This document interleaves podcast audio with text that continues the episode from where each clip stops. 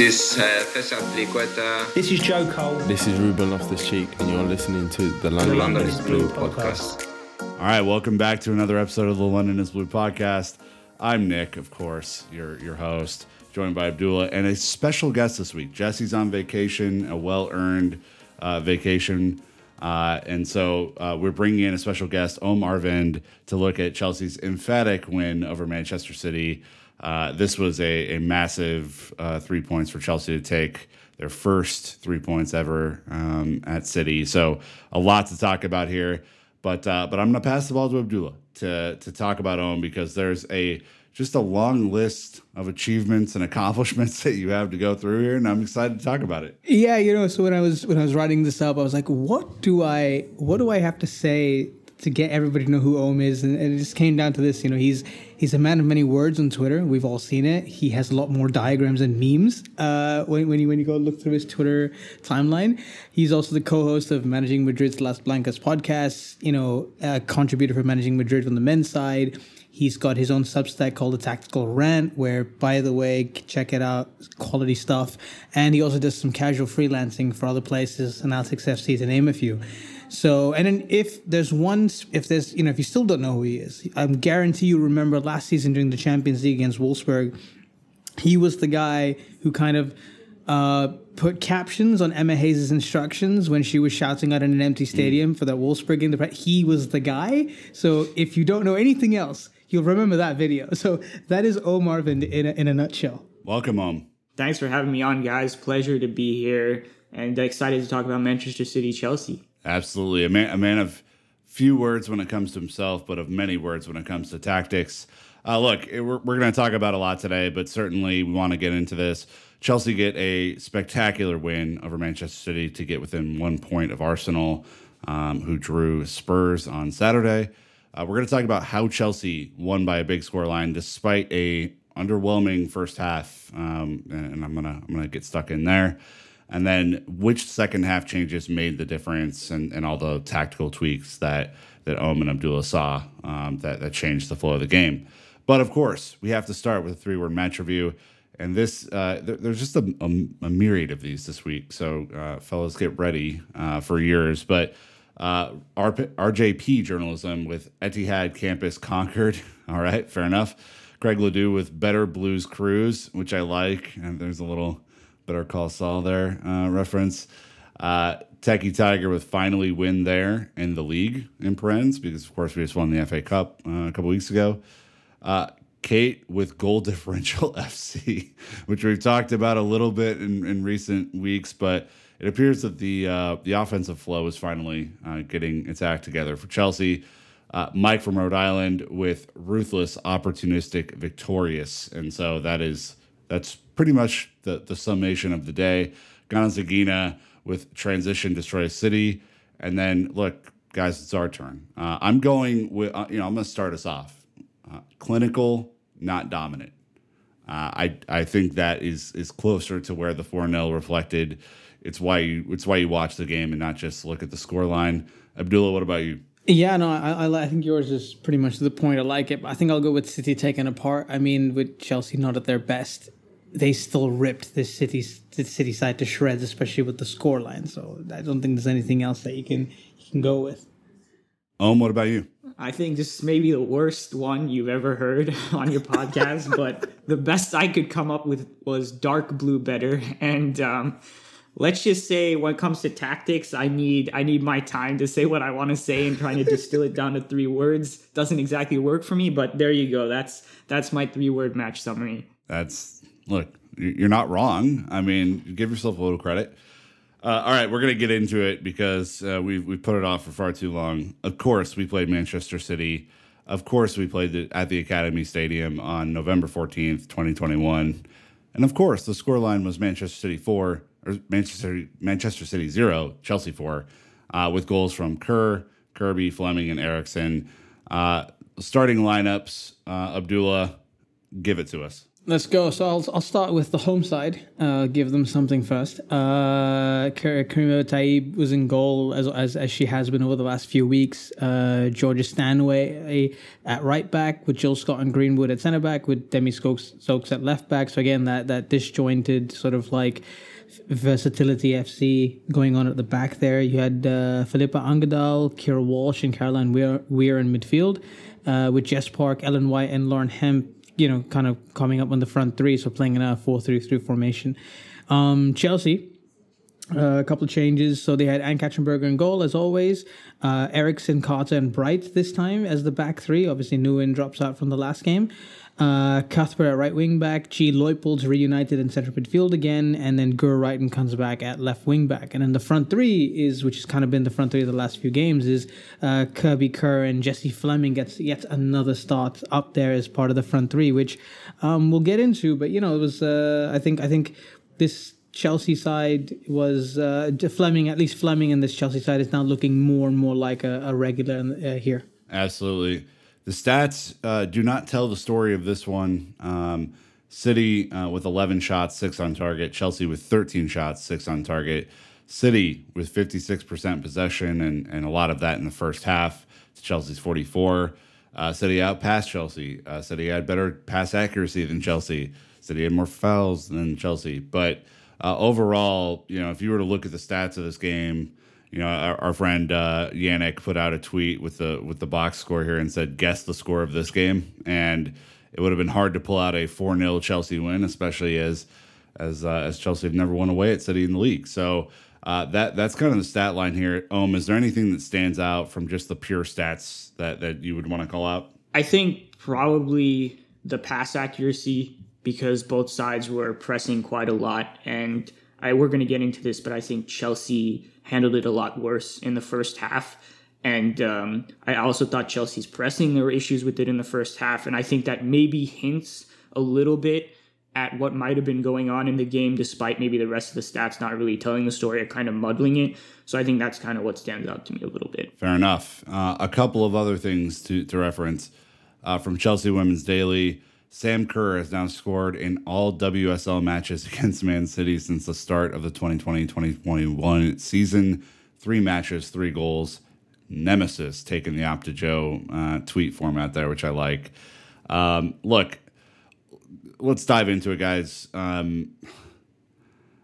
4-0 scoreline masked a pretty rough first half. You know, I think among the worst that I've seen Chelsea play in some time. Now, credit to City for coming out, you know, after the incredible giveaway in the first minute and pressing Chelsea like I haven't seen them press since the Champions League final last year. But I mean, it was dire. We couldn't string a pass together to save our lives. What were your thoughts on just the general flow of the game, Abdullah, and what the hell went wrong in that first half? It was a strange start, you know, because considering City's form, and I know that at the end of 90 minutes, it was kind of as expected where we were supposed to be. But when the game started and you think, all right, maybe a couple minutes in, you know, we'll take it. Yeah, things will be easy. They'll start feeling the flow of the game. And then literally before you could even blink, there was a goal, right? Jesse Fleming just kind of comes in. It was a decent press from Fleming and Kerr and Kirby. And then Karima Taïbi just kind of between her and Greenwood, they kind of messed up. And then Jesse Fleming just scored, and I think that kind of, well, technically that should have set the tempo for the rest of the game, but then for some reason it just did the inverse effect, and then suddenly City decided, you know what, now that we have the pressure from minute one, we should probably step up. You know, I feel like if City had conceded in 20 minutes, 30 minutes, or 40 minutes, that reaction would have possibly come at that point. It just so happened that it came in the second minute. And I think Chelsea were under some almost unnecessary pressure on themselves by not really stringing together passes. I think one of the things that we talked about in the WhatsApp group just before, while the game was on, was they can't string together 2 passes in that first half. It was just never-ending source of like, oh, we'll pass, oh, the ball's gone. Okay, now we go back and take pressure. And I think maybe a better side than City takes advantage of that to a certain extent. And I think we'll get into the nuances in a minute. But overall, I think that first half was telling in terms of I think both it has its positives and negatives for being under so much pressure. What did you see from the slow start that might have contributed to Chelsea's lack of control, which was strange? Yeah, I think lack of control is the key point here, because Chelsea were not good on the ball, but they also didn't have that many opportunities to get on the ball in the first half. So trying to put all the sequences together in my mind, it's hard to attribute causation to what's happening with the buildup, right? Because it could be individual mistakes, and some of them there could be a tactical issue, but ultimately there just wasn't enough of a sample size in that first half for me, especially with the stoppages, because there were so many in this game, especially with Berger's injury. It was hard for me to exactly pinpoint what was going wrong. And that, I think, is because City had most of the ball. They were the ones who were stringing together most of the possessions. The sample size was larger on their end. And that's where I go and look at Chelsea's press. And I was pretty confused as to what the idea was with Chelsea's pressing, to be frank. I mean, obviously, Emma Hayes has an idea of what she wants to do, and she ended up making a series of adjustments that made it better and better. But to start off, I wasn't quite sure what was going on. It looked like they were trying to just press from their 3-4-3 formation in a line of three up top, but without clarity of how they're going to access the center backs, while also being able to kind of shut off the option in Walsh, the defensive midfielder. And it was just far too easy for City to either directly pass it to Walsh, or play it forward, play a wall pass to Walsh, and then, attack City's midfield, attack the last line. That was basically exactly how City created their best chance of the game, which was the 1-on-1 between Weir and Berger. Was they played it to the midfield, played the wall pass to Walsh, who no one was on, plays the through ball, Weir runs in behind, and that really should have been 1-1. And there just wasn't clarity on what Chelsea's pressing structure was. It made it too easy for City to play through them, to exploit spaces in key areas and get out wide especially. And I think that's kind of what contributed to this sense that Chelsea lacked control and they weren't able to get on the ball as a result. Did you, I'll come right back to you. Did you see the, the Chelsea midfield, maybe with G and Leupolds as maybe a little lightweight for, the amount of time and space the City had, and the lack of pressing maybe contributing from those two? I think G is always a little suspect defensively, in that you kind of have to carry her, especially in 1-on-1 duels. But I think with the way the front three just seemed kind of confused about what they were going to do, it was just a lot on them to kind of handle their assignments, right? So It seemed like the front three were supposed to handle the center backs and handle Walsh. And so G and Leupolds kind of were stayed off. They weren't stepping up. And so it created this big disconnect between the first two lines of pressing. And that kind of got corrected little by little, and we'll talk about that. So, possibly if you had, Fleming in midfield or, Ingle, who came on in the second half, maybe they react and handle it a little better than G did in terms of trying to solve the issues that came from the issues with the first pressing line. But I do think, first off, it was an issue with the front three and just kind of a structural confusion of how exactly they were going to handle what City normally do in build-up. And that's what surprised me, because City were playing their normal game, right? They were playing, a lot of up-back throughs, a lot of third-player runs, and Chelsea should have expected that. Obviously, Hayes knows that. She had an idea. It just probably didn't come out the way she wanted it to, which is why she started to make changes at a certain point. Yeah, Abdullah, this led to kind of an interesting dynamic, right? Because obviously Chelsea's press gets the first goal, and then a absolutely clinical counterattack gets the second goal. Those are two very, very, very different ways to score, both clinical in their own right. But this was a flattering scoreline at 2-0 based on what we looked at in the first half to say, okay, Chelsea are leading here, but it's not convincing at all. Can you maybe talk about the counterattack and how Chelsea utilized maybe sitting back a little deeper to spring on City? No, I agree. It was almost we've talked about the press, and we've talked about, Om just referenced the fact that, Chelsea's front three kind of possibly had a little bit of a confusion in kind of what they had to do. And I think part of that maybe also comes from the fact that there is no Pernille Harder in that side, right? Pernille Harder has been there from the beginning. She's so used to the system, along with Kirby and Kerr, that I think the three of them together just have this chemistry and connection that they know what exactly they have to do. We've seen different patterns of play when they're playing, right? We've seen, Harder behind two strikers. We've seen different sort of like three up front. So we've seen those different variations, and none of that was showing in this game. And I think part of it is because you know, of the way Fleming's been asked to play, you know, because I don't think she can possibly do exactly what Harder does, but at the same time, what she does do, you know, is good. But I mean, let's look at the first goal. The first goal was, all right, City trying to play it out from the back. There was a pass back between the defender and the goalkeeper. You know, one player presses, Fleming just happens to be there, going to go to the goalkeeper. Karima Taïbi just kind of messes up. Fleming takes the ball and scores, right? It was, at that point, you think it was just a simple mistake from City that just kind of caused the issue. But I think as the half wore on, and especially when the second goal came, and we look at the second goal, great win, you know, in midfield, ball gets passed into G. G kind of drives forward. And again, what we talked about when G's allowed forward in space, obviously dangerous proposition. Dangerous proposition, but and then she just kind of crossed the ball in, and then Chelsea just you know, did their thing and kind of and scored off, you know, puck pass into Kerr and scored. So I think both pressing moments were good in isolation. It's just that I don't think Chelsea, kind of going back into Owen's point, just that I think for that middle portion from minute 2 to minute 44. They just didn't know what they were doing. It almost felt like they were like, okay, do we just like let City do their thing and they'll implode? You know, there's a little bit of like, let them implode because we've seen what the other teams have done to them.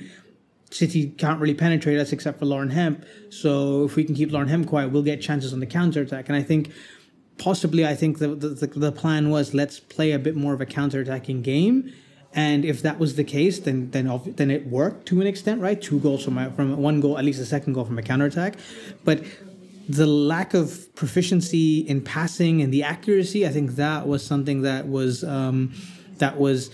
a bit strange. Because I think one of the things that I tweeted out in the beginning is that when I saw G in that lineup, I thought, right, Chelsea are going to go for possession. But when G's in the side, you look at it against Villa last week and the games before, when G plays in that midfield with whether it's Leupolds or Ingle, whoever, you know that you want to keep possession so you can help break down a side.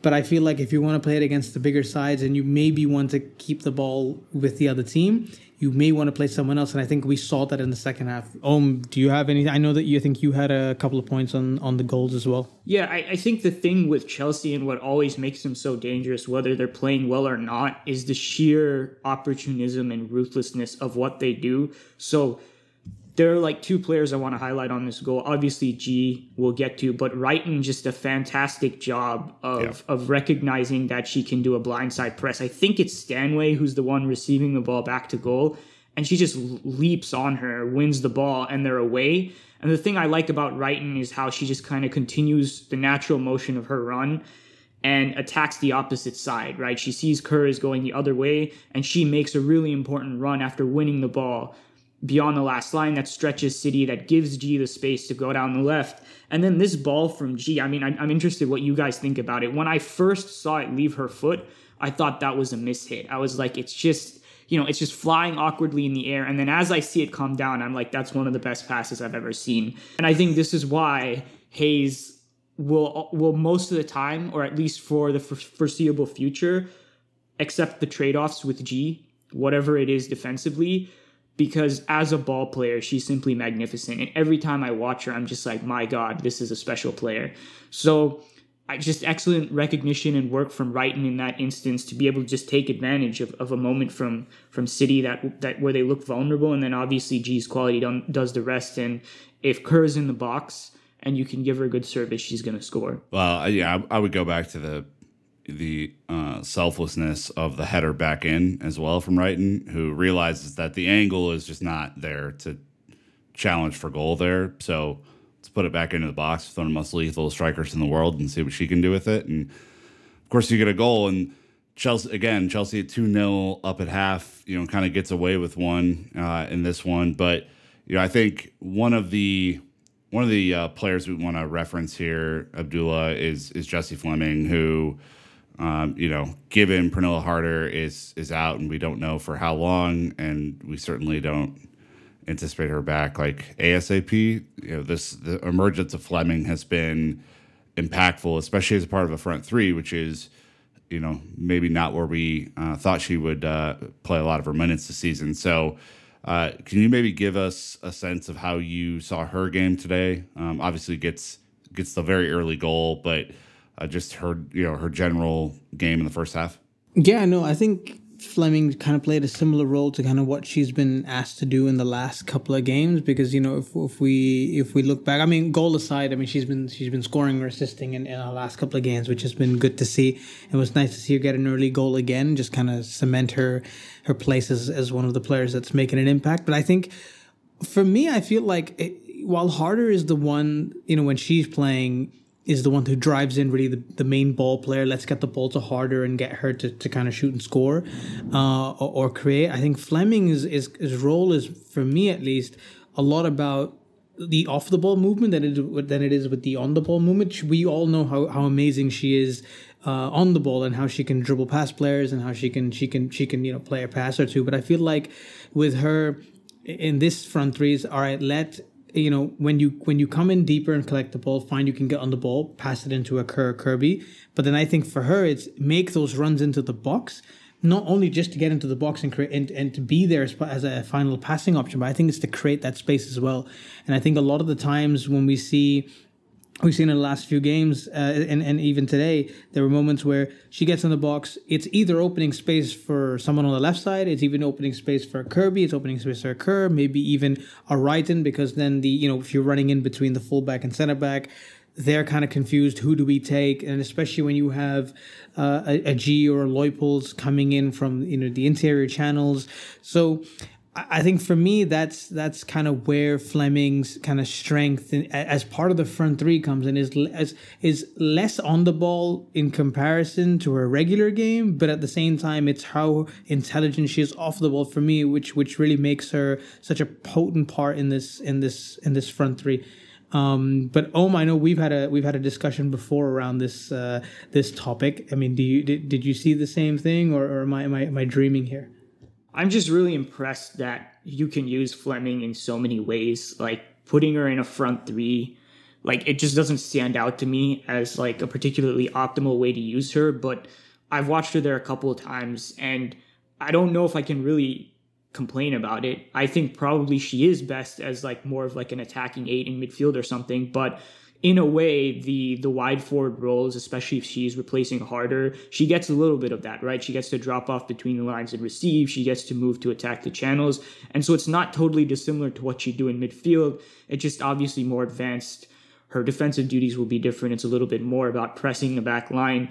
And she's just a very, very intelligent player. I think it was something you could see in the Olympics. It was something I actually wrote about and pointed out about her performances is off ball. She's extremely smart. She's constantly looking at where she should be in relation to everyone else. And I think that's why Hayes feels comfortable. Okay, I can stick her in the front line, given how fluid our system is, and still have it work, because she's going to be in the spot she needs to be, because she just kind of manages that herself. And I think Hayes really loves players like that, because when everything is working and when the rest of the basic structure is stable, Chelsea are at their best when players are moving fluidly with and occupying the right areas while moving fluidly, so that things aren't destabilized. And maybe it hasn't all fully come together yet for Chelsea this season, but we saw it happen last season, how devastating that would be.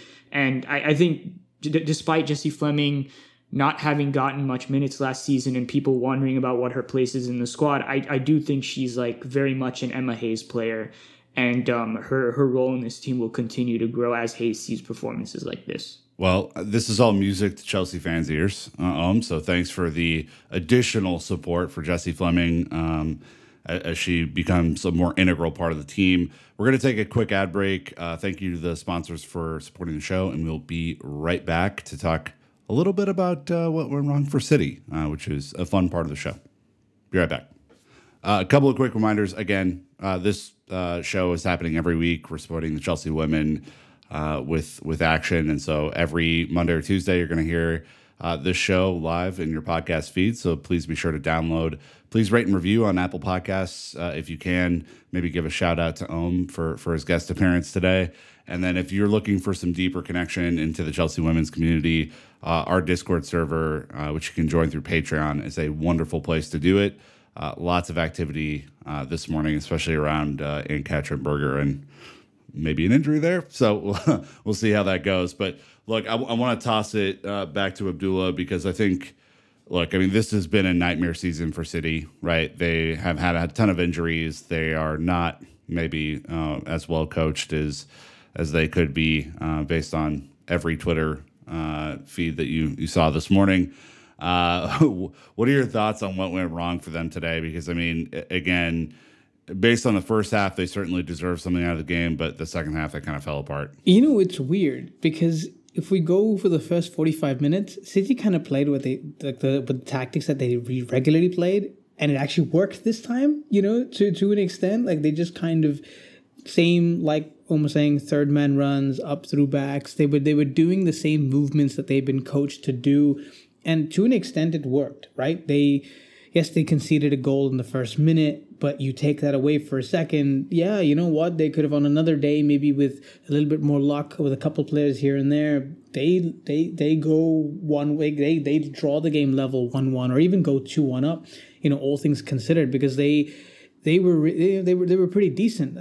I don't think it was too much of a tactical issue in this game for them. It was just, I think it just summed up City in just the biggest way. It's just the way that they're playing now. You almost you just can't expect them to score. Almost they walk onto the field and you almost expect them to make a mistake from minute 1 to minute 90. And I think that is starting to get into the players' minds that, you know what? Oh God, we're almost expected to fall off and not do well. And I think it's more of a mental thing. It's getting mental now for them, you know, because you look at that squad, they've got some world-class players. Lauren Hemp is probably the only one that's continuously delivering for them week in, week out.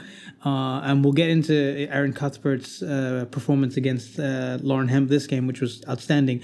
But you look at Caroline Weir, really, really good player. You have Vicky Losada came from Barcelona last year, Champions League winner, really good player. Angeldal's a fantastic player for Sweden. You look at Greenwood, played for Lyon last year. You've got Janine Beckie, gold medalist for Canada. I mean, there are so many players you could pull in, but I think it's those players that are missing have caused so much of an issue. Like Steph Houghton's been out for a while. Chloe Kelly obviously had a long-term injury. And when you had the Kelly-Hemp combination on left and right, teams couldn't handle that. Whereas now, you only have to keep one side quiet. The other side can really be, you know, you don't really need much. And then you can kind of counter off that or play off that side. And I think all these factors put together, I don't think they do well. And most importantly, I think they're missing Ellie Roebuck because she has been really, really good for them. Her movement on the line, decision making, command of the box, her ability to kind of, you know, I think set pieces is where they're strong at. Karima Taïbi is just not really good at set pieces, and it's not the first time we've seen her make a mistake. Even against Chelsea in the FA Cup game a couple of weeks ago, she made so many mistakes then. And I think they're really missing for her because Karen Barnsley isn't the greatest either, but you probably then want Karen Barnsley in there with her experience in City. And yes, I think Karima Taïbi has had her moments to try and cement herself as a first-choice keeper, but if she's going to come up poor against the top sides and make crucial mistakes, and that's letting in 1 or 2 goals, then you're going to have a problem. And I think overall, City missed the trick. I mean, they didn't capitalize on Chelsea's kind of poor performance, and they paid for it with a hammering in the second half. I guess, do you agree about, you know, where City are falling flat right now, or is this something else at play? I think it's a number of factors. I mean, I broadly agree with the idea for Abdullah that it's a number of things. I think on a general level, there are some tactical issues that I've observed over time watching City, which is just, they could be a bit predictable, and it looks like they're doing the same thing every single time, right? What my team, Real Madrid, was able to do in the 2 legs that we faced them to qualify for the Champions League proper was we were able to shut out the middle really, really well, right? They have the same patterns they play through the center every single time. They're fundamentally sound patterns, but you have to find creative ways to use them and disorganize the defense first before you try to play through. And they just kept trying to do it every single time. And we were on song in both games. We were able to shut it down. And so if they can't play their usual patterns through the middle, they're going to go wide. And I think with last season with them, when you have Lucy Bronze, when you have Chloe Kelly, that's still going to work most of the time. I mean, at Odiazolite on Twitter. Yash, I think a lot of people know him if you follow women's football. He's posted a number of recent data vises just basically showing that Chloe Kelly was, like, besides Fran Kirby, the most dominant wide player in the league last season, creating all the chances, creating all the danger. You take her away, and then you take away Lucy Bronze's ball progression, right? Because if you're moving to the wings because you can't progress to the center, you need someone who's incredibly reliable to be able to progress from the sideline, essentially. And so you take her away, you add in some of the other injuries you talked about. I think that more exposes some of the limitations tactically with Gareth Taylor. But ultimately, when you talk about what happened in this game, when we talk about, for example, their collapse versus Arsenal, I think deep mental doubt has like seeped into this side, right? It's not just tactical at this point. I guess we'll get to Gareth Taylor's quotes, but he kind of said it's not a tactical problem versus Chelsea. And I agree in this specific game, because when one of your best players misses a 1-on-1, right? When two of the goals come down to terrible mistakes in the first half, not that much you can do. And it's a mix of factors, and it's like what I like to call a snowball effect, right? One thing will be wrong, which leads to another wrong thing, and it just keeps going and going and going. And that's what City are going through right now. And to be honest, it's what Real Madrid have gone through a lot this season. It's like we're kind of mirroring each other in the way we're kind of like cascading downwards. And so, yeah, it's City are in a bad spot, and I don't know exactly how they get out, but maybe it's a manager change, but there needs to be some kind of shift so City can get their belief back and they can stop doing this thing where they concede the ball twice on either side of every half and just kill themselves. Yeah, I mean, I think the second half was a far different story if you were watching this. I mean, Chelsea back to their dominant selves, a lot more possession, a lot better ball movement. Sophie Ingle made the difference for me in the midfield. I think was a calming influence, especially when City tried to press, which was not as much in the second half.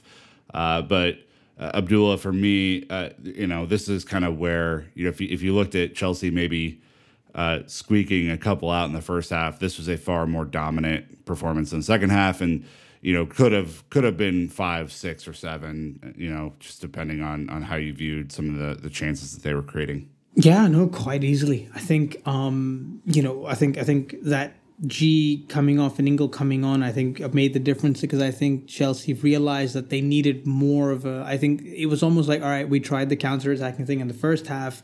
It worked to an extent, but we know we got lucky because City's midfielders were basically having more of the ball. And I think Ingle coming in just kind of solidified that midfield and just kind of said, okay, now we want to control the game. We want to control the ball. We want to play on our terms. City, anyway, you're 2-0 down.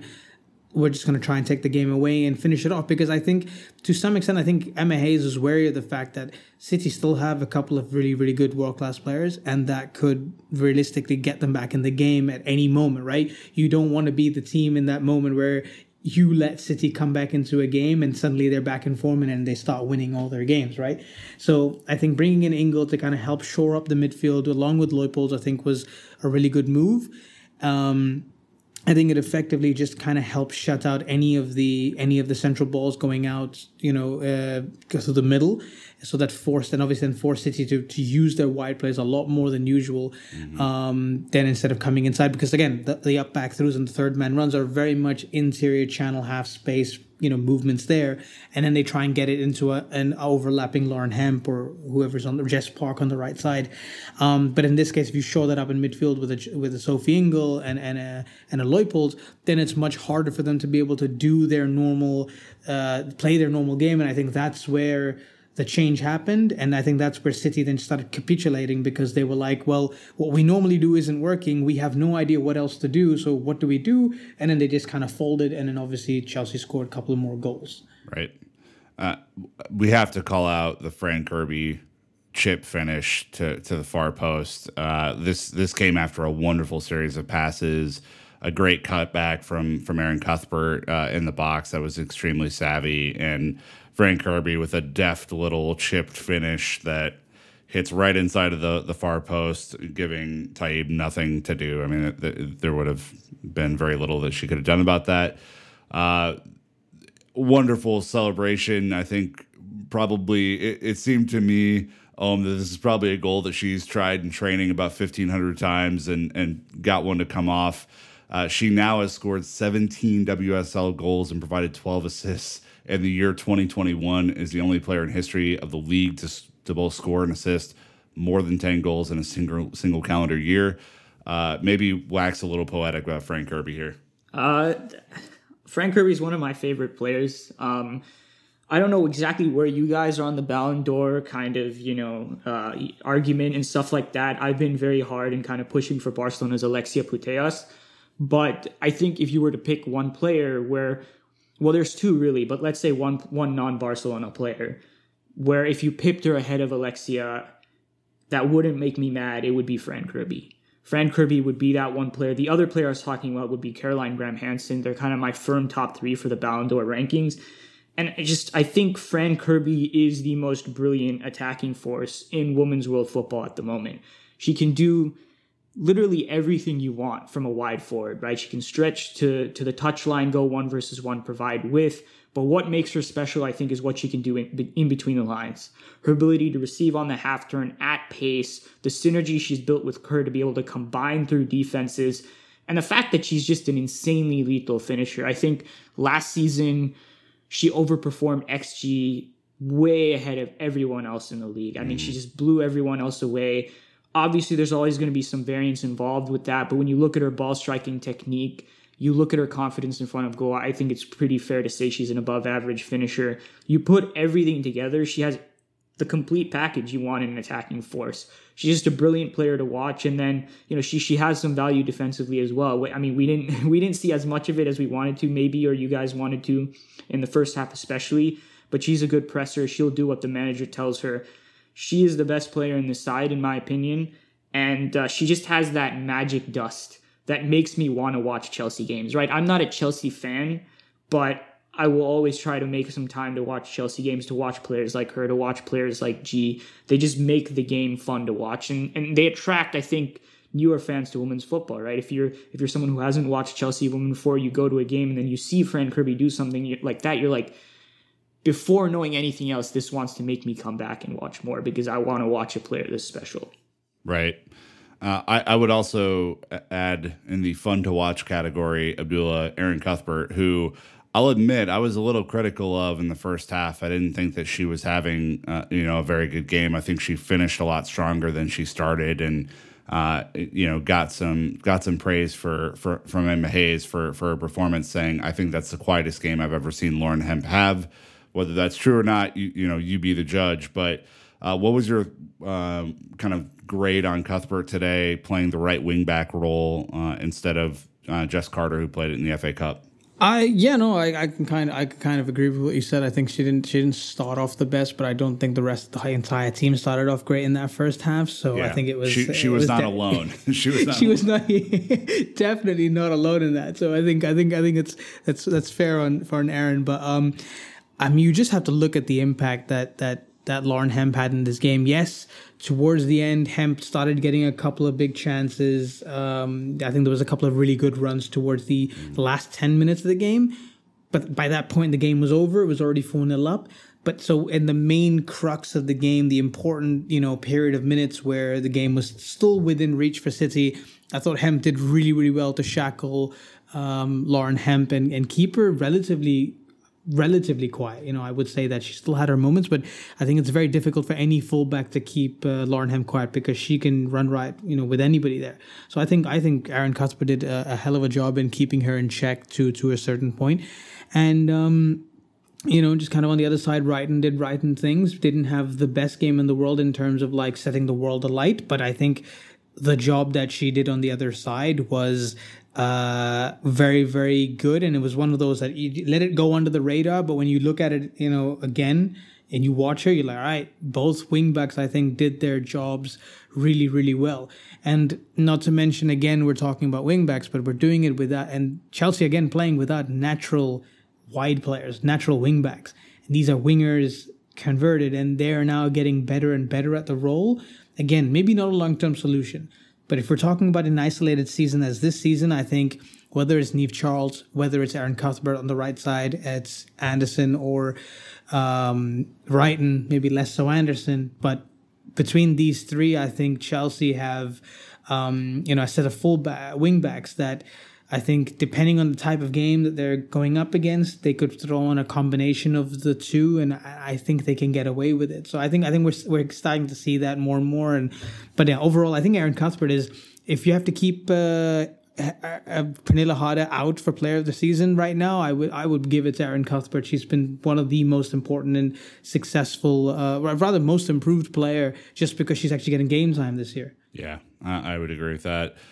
You left out a Maren Mielda call out on the right side that could be coming back into play as we kind of head toward December, January, as she kind of regains full fitness. So there's a little bit more to come on that front. True. Look, I'm not saying it's going to happen immediately. I'm just saying it will be an option from which to pick is all. She did. That's true. She did come on as centre back though at the Servette game. Yeah, which is another option too. Then right? Yeah, exactly. There you go. We got another centre back option. The options are limitless. Damn it. Okay. Look, we'll probably have a whole pod on the options for the back five. I'm pretty sure. Dissecting the back five, a London is Blue podcast special. Look.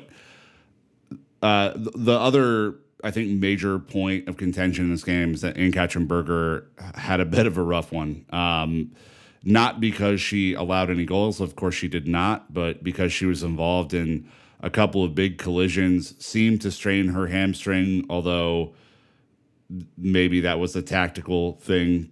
We're not 100% sure, but certainly got into a kind of rough one-on-one with Hemp. And seemed to hurt her ankle or shin or something like that in the first half, and then just didn't seem right. I was actually surprised that she came back on in the second half, Abdullah, and I think it was the 60th minute or so. Mušović had to kind of take her place just due to the injury. So, I mean, what might happen here? Is this Mušović's position to roll with for the next handful of games and let Berger get healthy, or what? I would think so. I mean, that was the whole point of bringing in a capable backup. Otherwise, it's still Carly Telford hanging around the joint. But I think Mušović was a targeted move from Emma Hayes, if I remember correctly. When she came in, she was touted earlier, but then when her contract ran out, she was immediately signed up. And she is one of those goalkeepers that I think in the next few years we'll be talking about as one of the best. And Chelsea giving her. Giving her game time now is only going to be beneficial for her. And if she is going to get a run of games, then nothing like it. We get to see a little bit more of what she's like. I think what we've seen from her so far is she's been solid. I can't say anything too more positive or anything negative, just because the game she has played, she's done her job. Mm-hmm. But I think now going forward, especially if she does end up playing against Juventus or Wolfsburg, if Berger's injury is that far down the line, it'll be interesting to see. But I think Mušović is more than a capable backup, because of the fact that she is touted as one of the next best goalkeepers, and the fact that she's now going to get a run of games, I think it'll be both beneficial for Mušović, but at the same time it'll be beneficial for Chelsea for their backup to get a run of games, and it kind of keeps her happy as well, right? It says, okay, at least I've played minutes in the season, even though I am back up to AKB. So yeah, what do you think? Have you seen much of Mušović before, and any ideas? I don't have much to add to that. I mean, I have. Maybe a little more I can speak to about Hayes' adjustments kind of in the second half if we want to go there, but I don't know if you guys wanted to. Yeah, so I think you guys kind of talked about Ingle. I think that was key. I think there was also something important that happened with the defensive structure, and I was only on my first time watch, so maybe take it with a little bit of grain of salt, but I did see Chelsea start to try different things towards the end of that first half defensively. I couldn't hear any audio from Emma Hayes, because Atta Football has like a good commentary team and everything. So I don't know factually that she was out shouting things, but given that we know who Emma Hayes is, I'm fairly certain that she was pointing stuff out on the sideline, and that's what led to some of the stuff I saw. So I talked earlier about like the lack of clarity from the front three. I think towards like the 30th, 35th minute and onwards, you started to see Wrighton go all the way up, to mark the fullback in line with kind of Kerr, Fleming, Kirby, creating almost like a line of four with G and Leupolds getting really, really aggressive, moving on to Angeldal and Walsh, essentially. So G started to step up on... Sorry, Angeldal was the one left, so G would step up onto Walsh really fiercely, and then Leupolds would go on to Weir, and technically Angeldal was the free player, But City, within kind of like that 10-minute span, were never really able to find her. And what it did was it just shut off all the short passing options that City were using to play through Chelsea. And they had to think about something else, right? How are we going to play through?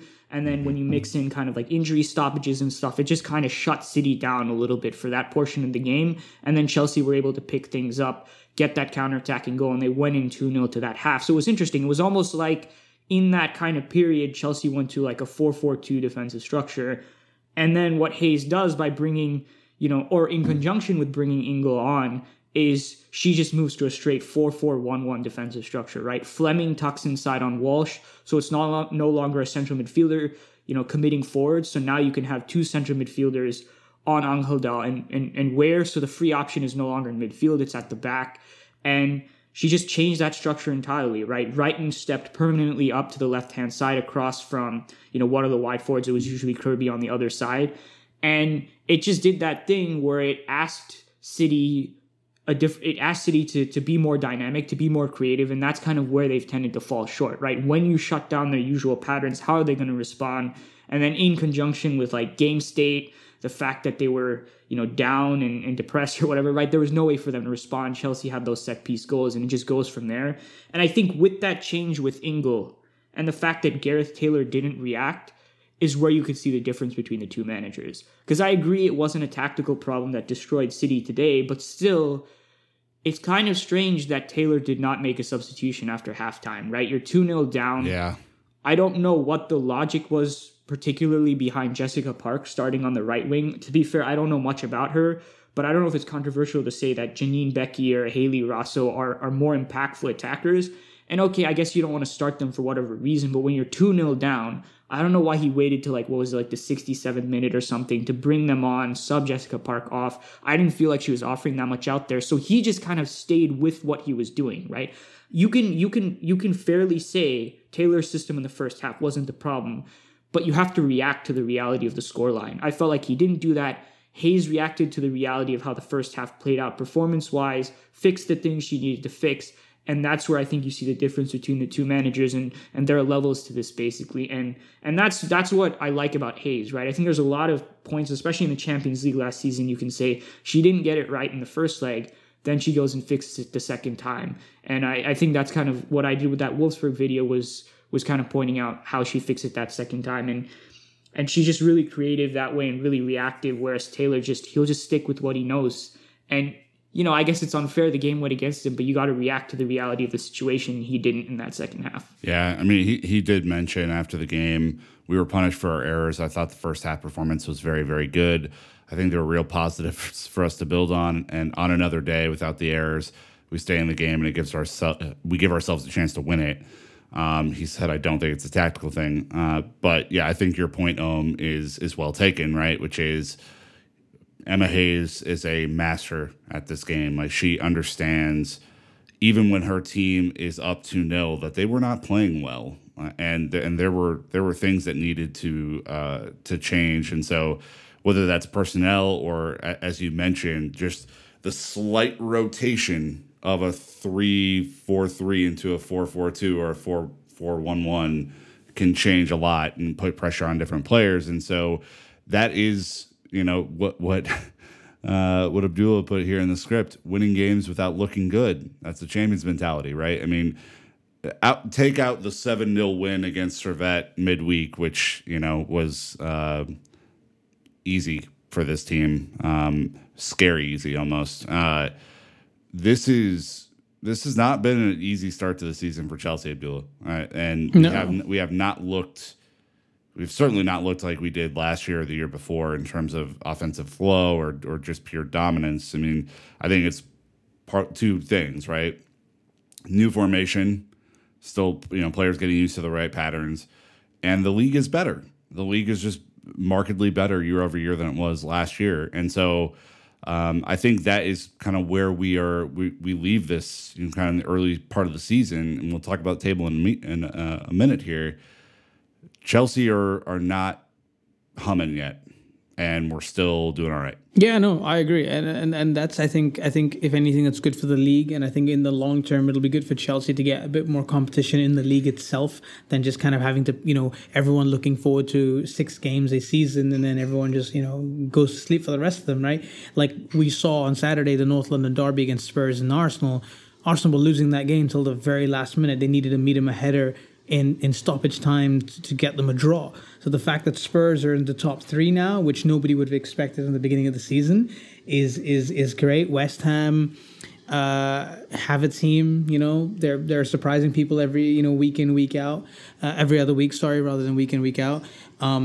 United and Everton, if they got themselves together a little bit, you know, then we'd have a little bit more competition with them. But their squads are good, and I think in time they will come good. I mean, they have to come good, you know, considering the players that they have. But I have a very quick question for the both of you, kind of inspired from what Om was saying about, you know, Emma Hayes's, you know, capacity to change things on the fly and be reactive, and Gareth Taylor's inability to do that. Does that also then kind of seep into the midfield dilemmas that both teams have? Because both teams have very, very good central midfielders, right? You've got the Losada, Weir, Walsh. You know, you've got all these amazing players on one side, and Chelsea have Ingle, G, Fleming, Leupolds, that whole thing over here. Who do we think that, well, Hayes is still looking for her perfect pair, and maybe she has a thing, okay, in these games I'll play these two, in these games I'm going to play these two. Is that where City's problem also lies? The fact that Gareth Taylor doesn't know what his best combination is in the midfield 3? The fact that he's still trying to play with the 3, but every game it's either someone different. It just doesn't seem to work out, especially with the same patterns of play. So do you think that the fact that maybe Chelsea have a grip on kind of what they want to play in different games and City don't is where, you know, we're mirroring the performances of each team based on that? You can go first then, Nick. That's an interesting question. If it makes sense. I haven't followed every single City game, so I don't know whether I can speak to that with great detail, but I think this idea of Gareth Taylor swapping out midfielders all the time is kind of within the same system is kind of I think it gives you a sense of where his head is at in terms of what he thinks the problem is, which is a problem of execution rather than, you know, adding more to the system itself. And so he's just kind of looking for, and this isn't necessarily wrong, but looking for what's the best balance for me to be able to play the way I want to play. But ultimately, I think he can find the perfect midfield trio. I just think he's going to continue to run into similar problems that he's had in the past that we saw maybe a little bit in the second half this game. And it's not necessarily going to matter so much versus personnel. I don't even know if it's like a formation change thing. I think it's more granular. I think it's passing patterns. I think it's diversifying things that way. And then maybe personnel comes into it because it's who can give me, you know, more of that diversity or who can adapt better to that. But within the same system, you know, I don't know how much it matters. And maybe it kind of tells you that that's what Taylor thinks is going to solve it, and it's not a more expansive issue. Yeah, I mean, I would go situational. I don't know City that well, and this is not a City podcast, so I'm going to focus on Chelsea. I think, as you mentioned earlier, Abdullah, against the low block, our options are vast, right? You know, you have every combination. You could play a Fleming G midfield and probably be all right, you know, because you don't need the extra defensive cover against a Leicester or whatever. But I think today, and part of the reason that, you know, I'll move on to our standout performers, when Ingle comes in the game, it makes such a dramatic difference in terms of the control and allowing Leupolds the freedom to kind of play a little bit of jazz. That is what I think can make the difference against some of these bigger teams, maybe, you know, with a little bit more talented midfield action. So to me, that Ingle stood out to me, and it's probably just because I'm seeing, you know, I saw her do something different than we saw in the first half, but that is, you know, kind of the reason that I would, you know, give Chelsea a bit of the edge is I think they can play differently based on the opposition that they have, and I don't know if we've seen enough from City this year to say the same. So that's fair. That does move us on to our player of the match. We're going to kind of move to wrap this one up here. In our poll, Sam Kerr edges out Fran Kirby, which I don't know if that would have been the case for me. I think people love Sam Kerr, so fair enough. But We did put this out about a half hour before recording. I wonder if it finishes that way. Who stood out to you, Abdullah? I think you just mentioned it, Nick. I think for me, it's Sophie Ingle. I think that change at halftime really changed the complexity of the game and kind of the outlook. I think if they had stuck with G in midfield for the rest of the game, at least maybe even for 15, 20 more minutes, I honestly feel like there was a chance that City might just get back with a goal and suddenly it's 2-1, and then it's a lot more nerve-wracking than it should have been. But I think Ingle coming in, just kind of solidifying that double pivot area, kind of all the points that Om's already made and I've already made, across the pod, and you've made as well, that, Ingle coming in, solidifying midfield and kind of making her presence known, I think was the kind of the perfect transition from being a nervy win to a, all right, comfortable win by the end of the second half. What about you? Who's your standout player? I probably have to go with Guru Wrighton. Obviously, she was really involved in that second goal, the way she created. It was probably the goal that kind of killed City off, although Chelsea needed to make adjustments, which they did. And I just was really impressed with how she was able to adapt to multiple roles, because the biggest change from that tactical shift was moving Guru Wrighton all the way up as a left winger out of possession and kind of changing her defensive duties. And I thought she handled that seamlessly. I've just really liked her season so far. I haven't watched every single game, but I feel like it's accurate to say that she's been one of the standouts for Chelsea this season. I think she's adapted to the left wing back role really well, and it's kind of unleashed her in a way that we maybe didn't see as much last season, because it was 4-3-3. Everything was about the front three. The wide players would be just traditional fullbacks, with which Wrighton didn't really fit into. But this season, she can really unleash and do her thing. And offensively, I think she's a special player, and she fits that side of it really well. And she's growing into it defensively, I think, as we saw today. And she's adaptable, right? You can do these types of things because of a player like her is out there playing at wing back. And so she'd probably be my standout on the day. Well, looking ahead, thinking about the AKB for Mušović switch that's likely to happen in goal based on the injury, Chelsea play at home to Servette this week, I believe on Thursday. Then they are back home again against Birmingham City. It's been a minute since we've been at the Meadow. Back home against Birmingham City on Sunday, the 21st of November. And then fast forward a week, and it's the FA Cup final. Now this is the 2020-2021 edition of the FA Cup.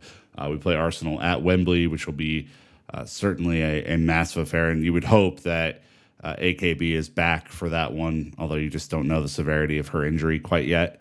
But those are the next three, Abdullah. I guess if you're looking at this on paper, a couple of relatively straightforward matches and then a big cup final that I think, anytime you play a rival in a cup match and you're fighting for the league as well, it can have implications on where the league goes. But what are your thoughts on that? No, I think you're right. I think the Servette game, with all due respect to Servette, based on last week's game, that should be another, walk in the park. Just I think that's the game where Emma Hayes can make some changes and then rest players for the Birmingham game. Kind of come in. I think Chelsea should take care of business at Birmingham, and then yes, kind of gear it towards that FA Cup final. You win while it is last season's FA Cup now. Winning that trophy so early in the season, getting the chance to win it in early December, I think sets the tone for the rest of the season. And then Arsenal then maybe have a little shred of doubt at the back of their heads going, all right, Chelsea have beaten us. They've won a trophy. We remember what they're like. We've got to be on our toes. And any slip-ups, that means that Chelsea can come back and win it, We talked about it in the Villa game last week. They didn't play that well. They won it 1-0. They didn't play too well in the first half today. They won it 4-0. So it's back to that. Chelsea don't have to necessarily be playing well right now to be able to win games. And that's the scary part, because it could only mean they're getting better. And this is without arguably their best player on the side. So, only when Pernille Harder comes back, then it's a whole different story. Yep. There's a key player missing from this mix right now for Chelsea. Right after the FA Cup final, though, is a massive Champions League game against Juventus at home. And so just kind of looking at, there are a couple of straightforward matches, and there are a couple of really challenging, tough matches for Chelsea. And so where that puts us in the table is kind of interesting now, right? Arsenal still unbeaten on the year, but did drop points against Spurs. If only Spurs could have held on at the end there. That would have been super nice, but they are Spurs after all. So just a point for Arsenal this weekend, which puts them at 19 points with a 21-goal differential. Chelsea in second on 18 points with a 17-goal differential. And so, you know, we need to start racking up these goals and playing a little bit more efficiently. A shout for Brighton and Hove Albion in third on 15 points with a 7-goal differential. Obviously, Chelsea played them earlier in the season, and it was not a straightforward game like you would have expected. They've given Chelsea hell over the last couple of years. And look, man, you have to be honest about it. You know, this table is not what we anticipated at the beginning of the year. Man City in ninth, right? Everton in 10th, not having a good run of it so far.